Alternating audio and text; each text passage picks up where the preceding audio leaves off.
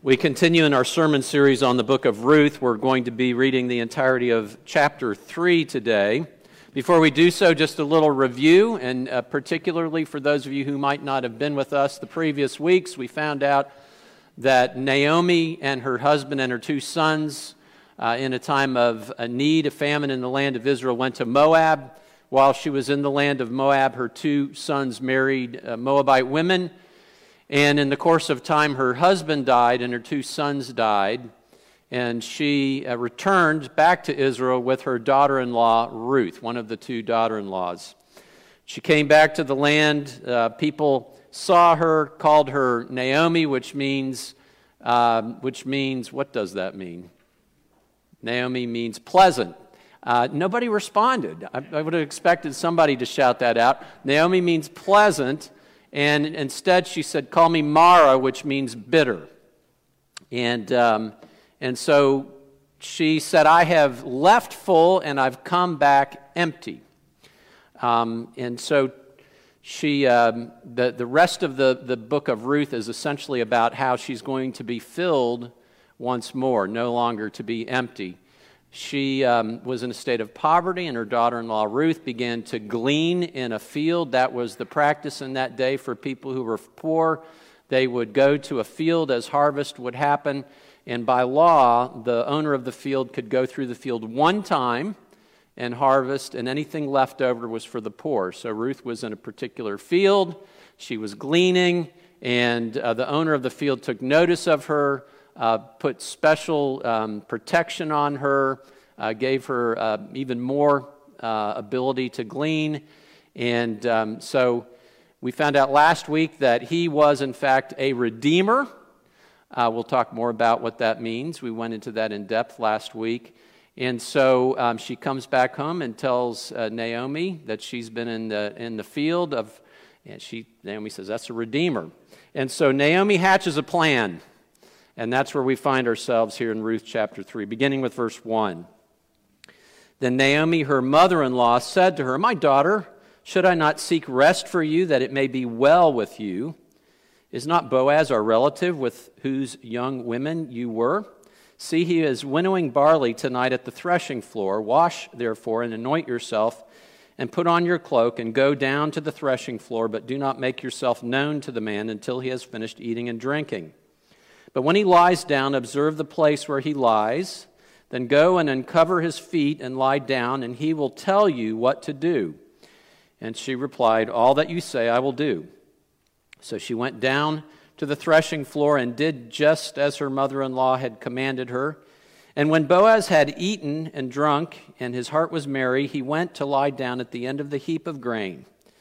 Then she came softly and uncovered his feet and lay down. At midnight, the man was startled and turned over, and behold, a woman lay at his feet. He said, Who are you? And she answered, I am Ruth, your servant. Spread your wings over your servant, for you are a redeemer. And he said, May you be blessed by the Lord, my daughter. You have made this last kindness greater than your first, in that you have not gone after the young men, whether poor or rich. And now, my daughter, do not fear. I will do for you all that you ask, for all my fellow townsmen know that you are a worthy woman. And now it is true that I am a redeemer, yet there is a redeemer nearer than I. Remain tonight, and in the morning, if he will redeem you, good, let him do it. But if he is not willing to redeem you, then, as the Lord lives, I will redeem you. Lie down until the morning. So she lay down at his feet until the morning, but arose before one could recognize another. And he said, Let it not be known that the woman came to the threshing floor. And he said, Bring the garment you're wearing and hold it out. She held it, and he measured out six measures of barley and put it on her. And then she went into the city. And when she came to her mother in law, she said, How did you fare with my daughter? And then she told her all that the man had done to her for her, saying, These six measures of barley he gave to me, for he said to me, You must not go back empty handed to your mother in law. She replied, Wait, my daughter, until you learn how the matter turns out, for the man will not rest, but will settle the matter today. Father, we pray that you give us wisdom and insight into your word, that you might encourage and change us uh, for your glory and our good. In Jesus' name, amen. Well, we find Naomi's mother in law said to her in verse 1 My daughter, you should, not, should I not seek rest for you that it may be well with you? Now, if you have other translations, you'll notice that the word rest is translated differently in the NIV. My daughter, should I not try to find a home for you where you will be well provided for? The New American Standard and the New King James Version translate it My daughter, shall I not seek security for you? And so, what's going on here by this term rest? It goes all the way back to chapter 1, verses 8 and 9. In fact, today, uh, in some ways, is a review. Um, everything is kind of coming to a culmination here in chapters 3 and 4.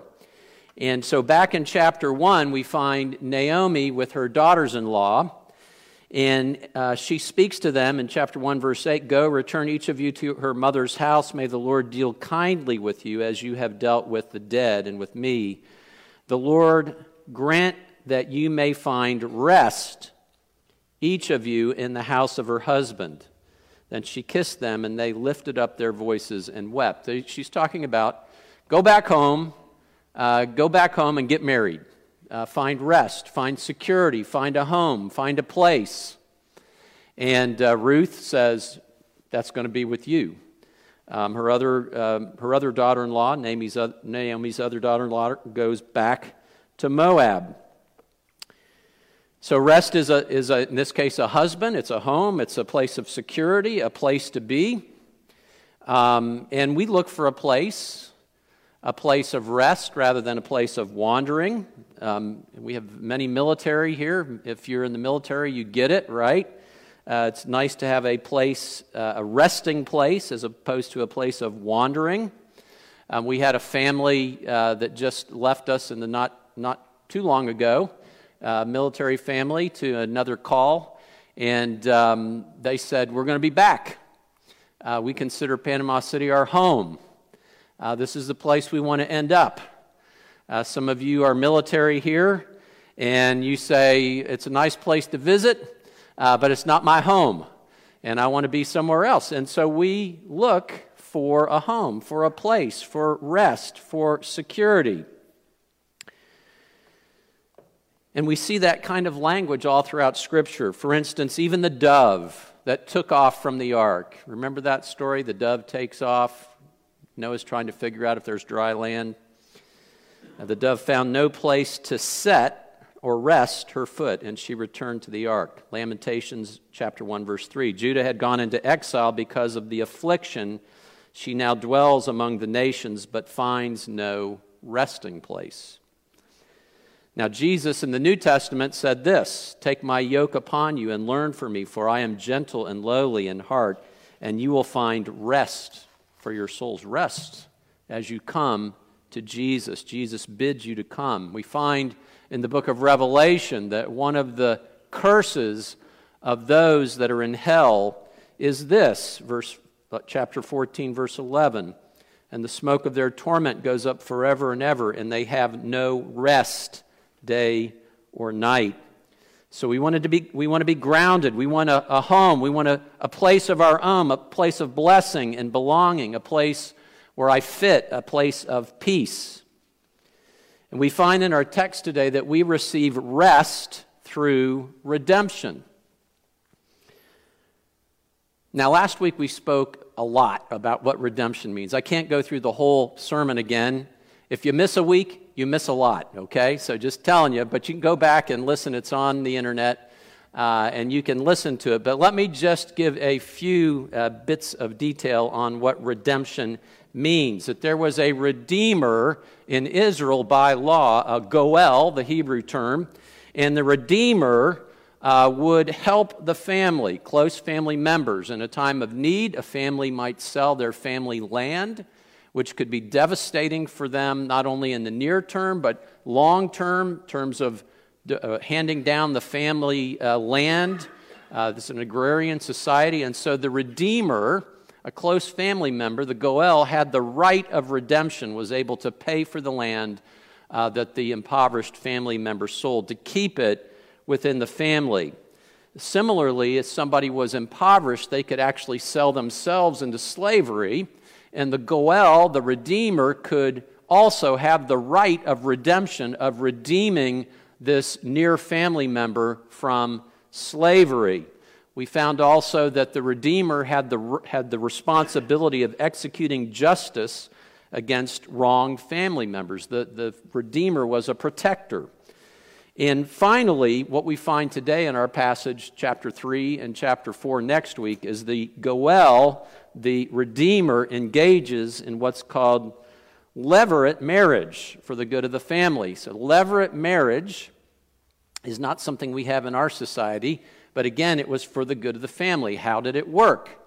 If a, uh, if a man uh, was, um, a woman was widowed, her husband uh, died and they had no heir, it was the responsibility of the man's brother to marry the woman, and their first male child would be reckoned as the descendant of the deceased husband.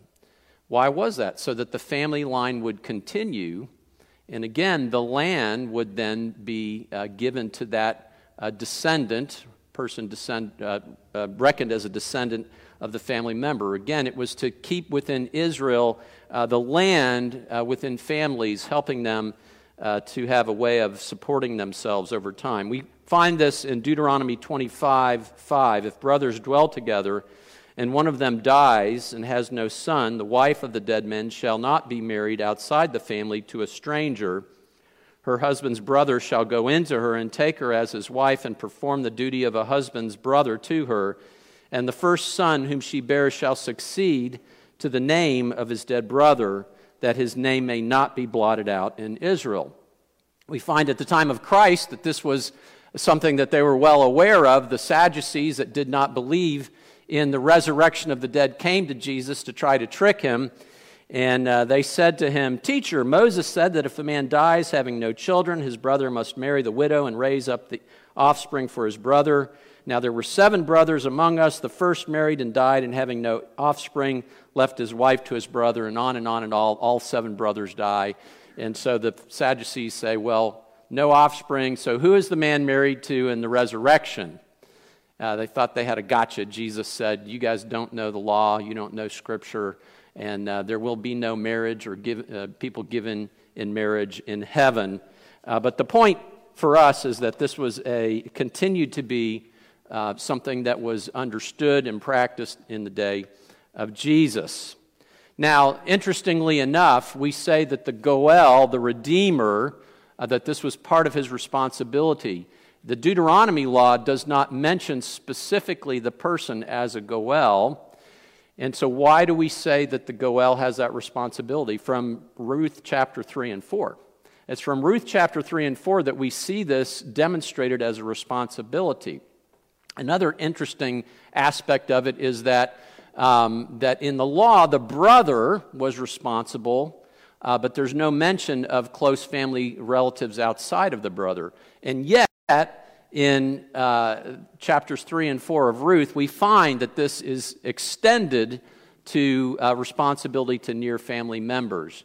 And so, whether it is explicitly commanded in the law or simply uh, an implication of the law that you should take care of your family in this way, uh, we find uh, the responsibility of the Redeemer uh, to redeem uh, the deceased family member's uh, spouse and thus land. We'll get into that again this week and more next week as it plays out in chapter 4.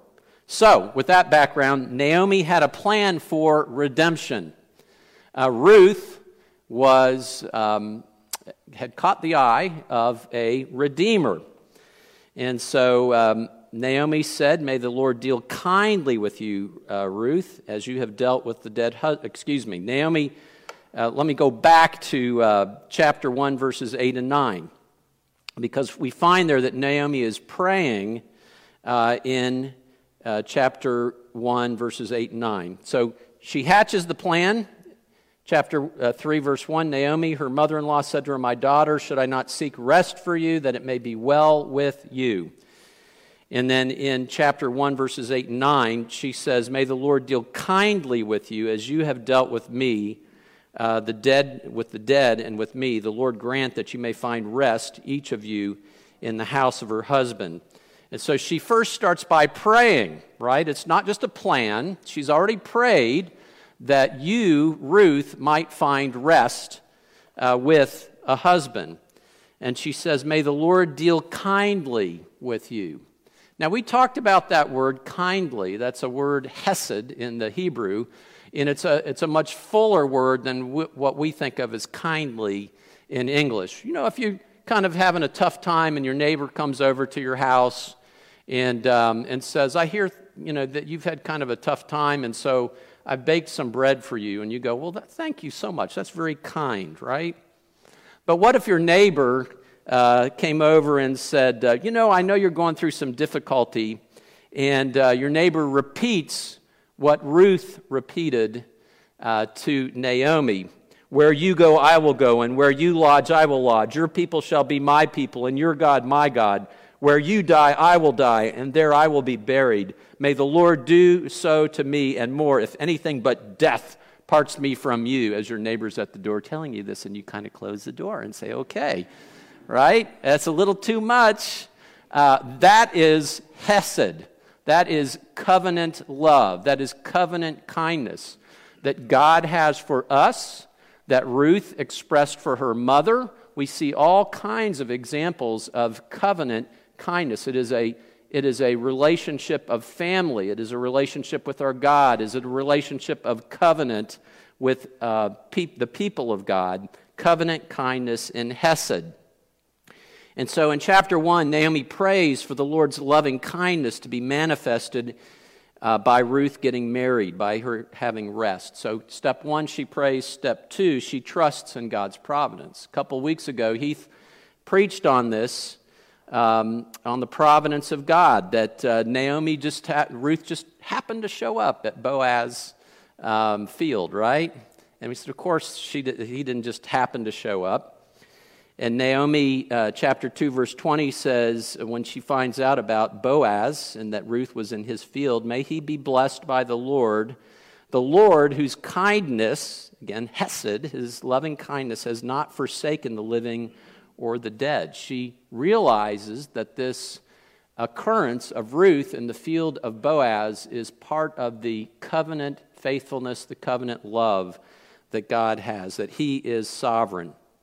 And so Naomi hatches a plan to seek rest for Ruth, Ruth on the basis of her prayers, on the basis of her trust in God's sovereignty and his covenantal love, to work things good for them, for his people, to bring rest.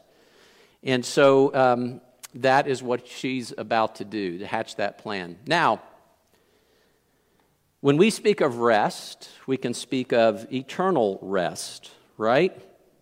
Um, we know that uh, there will be a final rest for the people of God, in that in the near term, in one sense, we will never find complete rest. We read of this in 1 Peter chapter 2 verses 9 and 10. But you are a chosen race, a royal priesthood, a holy nation, a people for his own possession, that you may proclaim the excellencies of him who called you out of darkness into his marvelous light. Once you were not a people, but now you are God's people once you had not received mercy, but now you've received mercy. Okay? We're the people of God, made partakers through faith in Jesus Christ. He goes on to say, Beloved, I urge you as sojourners and exiles to abstain from the passions of the flesh which wage war against your soul. There's a very real sense in which we are sojourners, we're exiles, that this is not in our current state. Earth is not the final home. And yet there is provisional rest. There is temporary but real rest, right? And there's complete rest. That's what we've been saying during this whole time as we've been studying Ruth. A redemption leads to restoration, and it is good and proper and right for us to pray for restoration and rest, even in a limited way in this world. That is why we have a pastoral prayer a pastoral prayer. We pray for people to be healed. We don't simply say, well, if those people die, they're going to go on to be with Jesus. We have no concern. No, we pray for provisional rest, for provisional healing, for provisional good. And yet we know that the Redeemer will not only bring about a temporary rest, but a final and complete rest that'll happen uh, when Jesus returns again. You know, what do we do when we want rest? Well, we pray, we trust in God's sovereignty. Sometimes that means we just wait. Sometimes, though, it means we move out and do something, and that's what Ruth did. We are to request, even demand, redemption from our rightful Redeemer. We see that in verses 6 through 13. So she went down to the threshing floor and did just as her mother in law commanded her. And when Boaz had eaten and drunk and his heart was merry, he went down to lie at the end of the heap of grain. Then she came softly and uncovered his feet and lay down. At midnight, the man was startled and turned over, and behold, a woman lay at his feet. And he said, Who are you? And she answered, I am Ruth, your servant. Spread your wings over your servant, for you are a redeemer. And he said, May you be blessed by the Lord, my daughter. You have made this last kindness greater than the first, in that you have not gone after young men, whether poor or rich. And now, my daughter, do not fear. I will do for you all that you ask, for all my fellow townsmen know that you are a worthy woman. And know it is true that I am a redeemer, yet there is a redeemer nearer than I. Remain tonight, and in the morning, if he will redeem you, good. Let him do so. But if he is not willing to redeem you, then as the Lord lives, I will redeem you. Lie down until morning. Now, Naomi planned, uh, f- planned what to happen and what Ruth would do. And why she did that, this exact plan, we don't know. Uh, some have even suggested there, there was some uh, hanky panky implied here. Um, and, and, the reason why they say that, there's certain Hebrew words that are open uh, to euphemistic interpretation. Uh, however, what we find here in the encounter of Ruth and Boaz is integrity, demonstrated both on Ruth's part and on Boaz's part. Uh, if you compare this account to other similar accounts in Scripture, for instance, you have uh, the account of Tamar and Judah in Genesis 38. Um, I don't expect um, all of you to know about this encounter, but Tamar and Judah, similar uh, responsibilities that Judah had in terms of building up the family of Tamar. And so uh, when you compare that uh, to this, there is uh, explicit immorality in that particular account. And then, probably the closest account in Scripture to this is Genesis 19, and it is regarding Lot and his daughters and an incestuous relationship uh, that was because the same issue of preserving the family line. In fact, one of the um, offspring of this incestuous relationship was Moab. Moab was the, uh, the original descendant from which Ruth came. She was a Moabite. And so we find that in these cases, there is immorality, and in the case of Ruth and Boaz, there is integrity uh, and yet she is seeking uh, to alleviate her similar problem. And so, what we find here is Ruth calls on him to marry her. Verse 9. And he said, Who are you? And she answered, I am Ruth, your servant. Spread your wings over your servant, for you are a redeemer. Now, some of your translations will say this at the bottom that the, the phrasing, spread the wings over your servant, can be translated um, spread the hem of your garment. Um, and either one of them means she's asking for marriage. If it's hem of your garment, then uh, that's explicit. Uh, we see in Ezekiel 16:8, for instance, where God says, "I have married you, Israel, my people." Uh, 16:8 of Ezekiel, when I passed by you again and saw you, behold, you are at the age of love, and I spread the corner of my garment over you and covered your nakedness, and I made my vow to you and entered into a covenant with you, declares the Lord, and you became mine. This is imagery of marriage.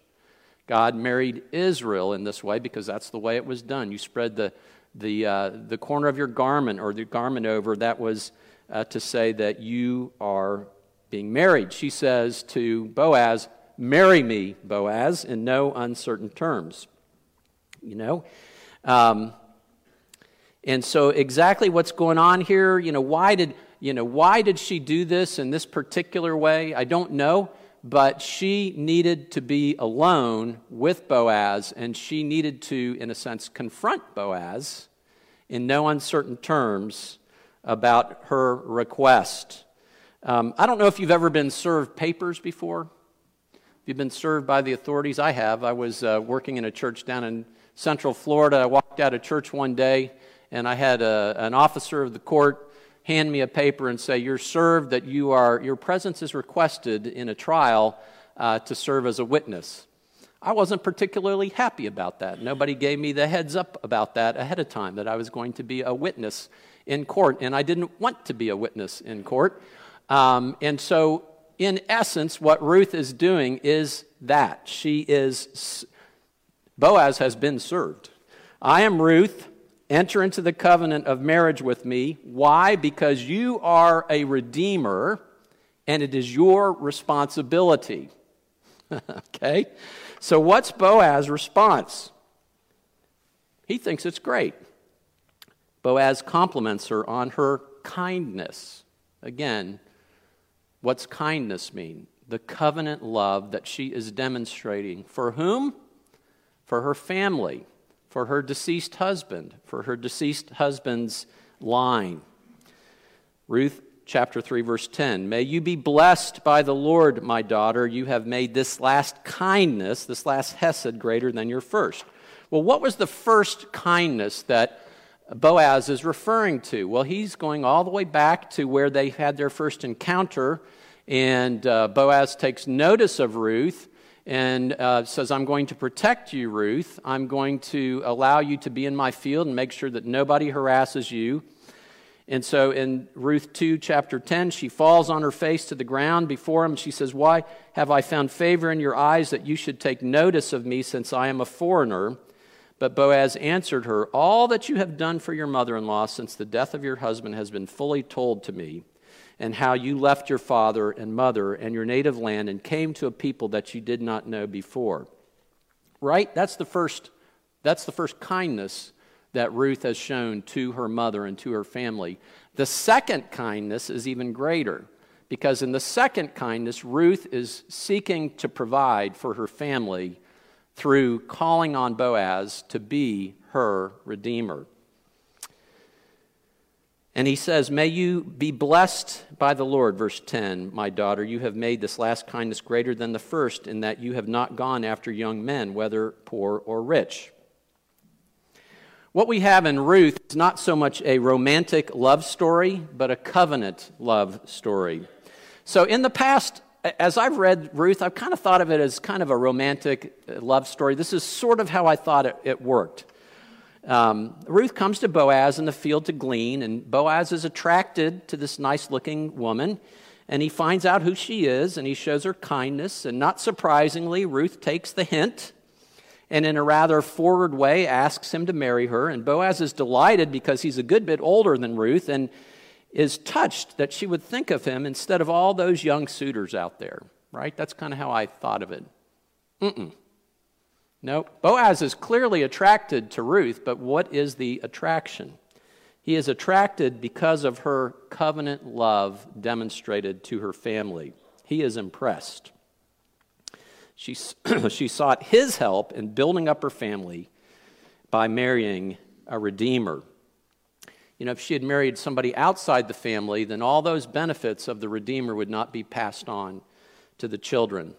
And so Ruth asks, she really demands for him to spread your wings over your servant. Right? That's one of the possible translations. Spread your wings over the servant has the idea of protection. And Heath preached on this again a couple of weeks ago. Spreading your wings over somebody is about refuge, it's about God's gracious protection. In chapter 2, when Boaz says, Why have I found favor, when Ruth says, Why have I found favor in your eyes? He says, I'm impressed. I'm impressed with your covenant love, Ruth, that you have shown for Naomi.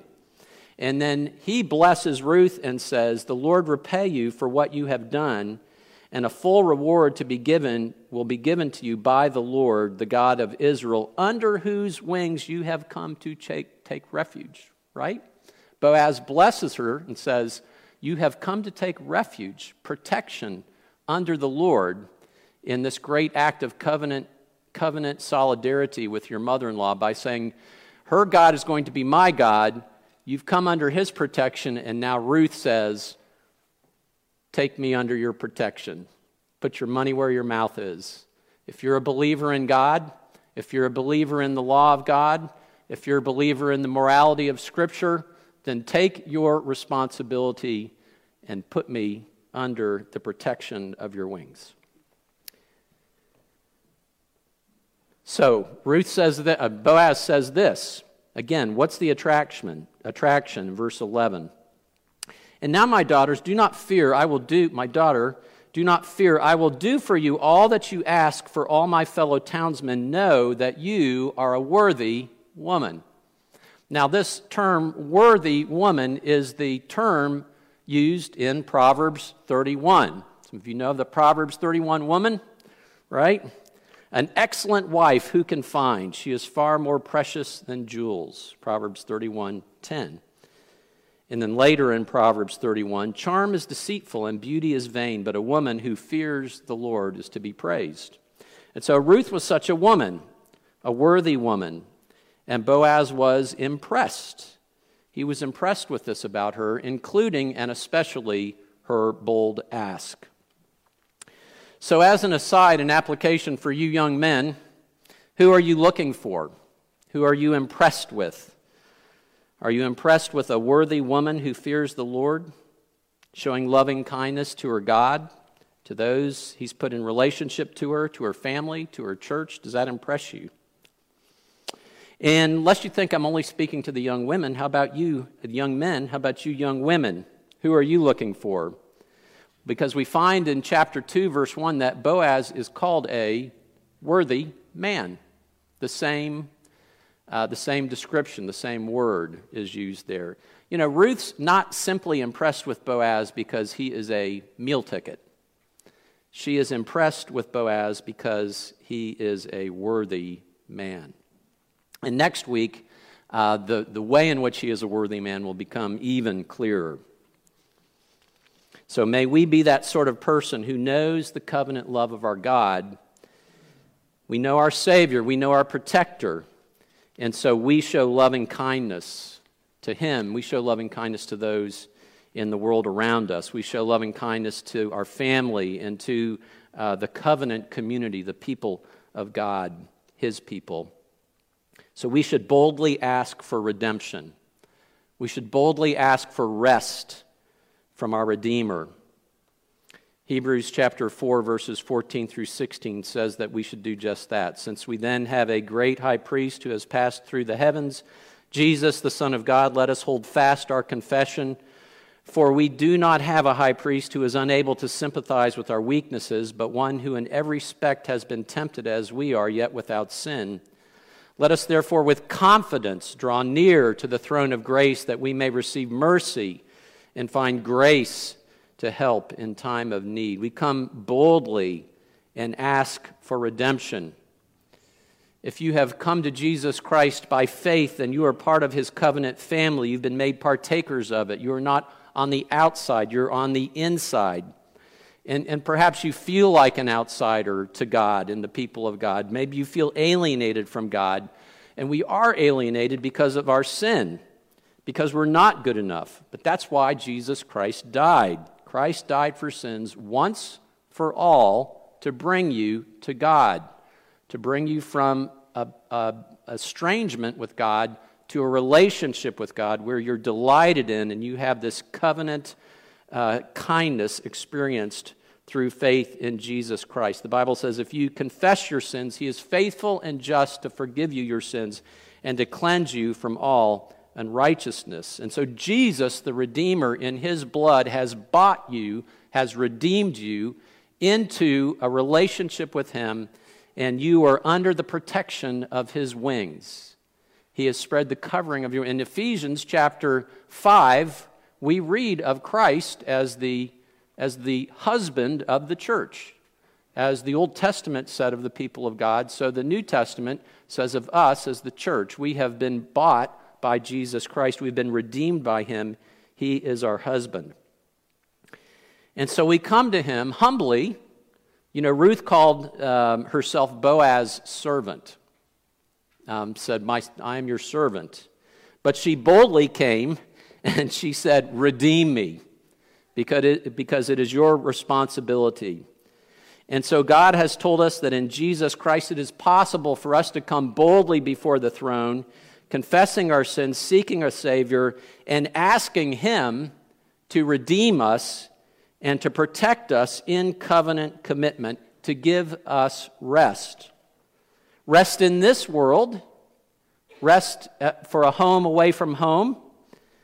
Um, and yet, at the same time, we know that ultimately our rest is only going to be found in heaven and a new heavens and a new earth, but we will experience that in completeness in the day of redemption.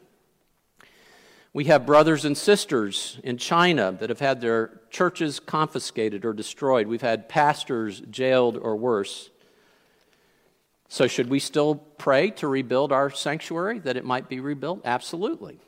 We still pray for rest and home and restoration. We should pray for our brothers and sisters in China and those around the world uh, that have had their homes uprooted and we pray for them, as I did, that they would, um, that they would receive peace and restoration, and yet at the same time, while they're being persecuted, that they would, um, that they would find their rest in Christ and trust in Him. Hebrews chapter 11 talks about this, about the number of people that were persecuted. They were stoned, they were sawn in two, they were killed with the sword. They went about in skins of sheep and goats destitute, afflicted, mistreated, of whom the world was not worthy, wandering about in deserts. And early in Hebrews 11, uh, the author of Hebrews says, These all died in faith, not having received the things promised, but having seen them and greeted them from afar, and having acknowledged that they were strangers and exiles on earth. For people who speak thus make it clear that they are seeking a homeland, a better country, a heavenly one. And so, therefore, God has prepared for them a city. And so, we pray for a degree of rest now, and we understand that we have a true and final rest that will be totally complete in the future. You know, sometimes at funerals we talk about so and so has gone on to their rest. No, it's not that they're sitting in heaven in a La-Z-Boy. Okay, that's not what rest means. It's not they're just kind of they're just so exhausted. They're just kind of resting there forever. No, Rest, as we've talked about today, a home, a place, peace, relationship with God, relationship with each other. Well, Boaz lets Ruth know that he is going to be the Redeemer. He says there is a closer family member who, by right, has the right of redemption, but he is interested in redeeming Ruth and he says, As the Lord lives, I will redeem you if that man will not redeem you. And so he does what? He, he presents a sign to Ruth and to Naomi, a sign of covenant love, a vow. And there is a sign of covenant love that our Redeemer shows to us as well. Verse 14 of chapter 3 So she lay at his feet until morning, but arose before one could recognize her, and he said, Let it not be known that the woman came to the threshing floor. And he said, Bring the garment you are wearing and hold it out. So she held it and measured out six measures of barley and put it on her. Then she went into the city. And when she came to her mother in law, she said, How did you fare, my daughter? Then she told her all that the man had done for her, saying, These six measures of barley he gave to me, for he said to me, You must not go back empty handed to your mother in law. This was a, a sign of the covenant, a sign of covenant commitment, this barley that he has given to Ruth to show to Naomi that in fact he will redeem her, that Ruth is going to be redeemed. Now, again, this is somewhat of a, re- a review the whole time, the whole um, series here in, in what we're doing today. Ruth 121, uh, we've already heard of this. Naomi said, I went away full, and the Lord has brought me back empty. And we find here in the words of Boaz these six measures of barley he gave to me, for he said to me, You must not go back empty handed to your mother in law. The word handed is not there, it's just empty. It's the same word. So we find at the very beginning of the book of Ruth, the problem is this I am empty. And Boaz says, This is a sign, Ruth. This is a sign, Ruth. This is a sign, Naomi. You are no longer empty. I will be your redeemer. We too have a sign. We have a sign of the covenant. We have a redeemer that makes promises. A promises that we will not be empty, that we will be restored, that we will find rest. And it's in the Lord's Supper. Dr. Scott Swain says this about the Lord's Supper in Matthew. Uh, this is rather lengthy quote, but I think it's instructive. In Matthew 28, Jesus said, Behold, I am with you always, even unto the end of the world. We know, of course, that Jesus doesn't fulfill this promise by being physically present with us, because in Matthew 28, he ascends to the right hand of the Father. The way he maintains his presence among us is by sending us his Spirit, who is the Spirit of Christ in our midst. The question arises how specifically does Christ come in our midst? How does he maintain his presence among us and present himself to us within the context of the Lord's Supper? The answer comes through the words of institution that Jesus gave us at the Last Supper Do this in remembrance of me. He is there to increase our hunger for the feast we will have in his presence at the wedding supper of the Lamb. We often think of doing something in remembrance of someone as something we do in their absence. You see stickers on the back of a car, in memory of Papa. But this is not what doing the Lord's Supper in remembrance of Jesus is all about. It's not about remembering someone who is absent. It is, in fact, a mode of his presence. In Exodus 20, in the context, context of establishing the Passover meal, the Lord says, In every place where I cause my name to be remembered, I will come to you and bless you. In every place where he causes a name to be remembered, where he causes the Passover meal to be performed and the meal to be served, he says, I will come to you. I will be present among you. I will bless you. Essentially, this is the idea that Jesus is taking at the Last Supper. At the Lord's Supper, Jesus has promised us that through the act of breaking bread and pouring wine that he himself would be present with us to assure us that by his death all our sins are forgiven that by his death all the blessings of the new covenant are ours he is there to feed us spiritually as we draw upon his saving nourishment through the mouth of faith he is there to increase in us a hunger for the feast we will have in his presence at the wedding supper of the lamb when he returns. We do have a Redeemer, and our Redeemer is present in part by means of the sign. He says, as we participate in the Lord's Supper, I will keep my promise. This is a sign that I will keep my promise. I am your Redeemer. And the Lord's Supper means that you are neither empty nor empty handed.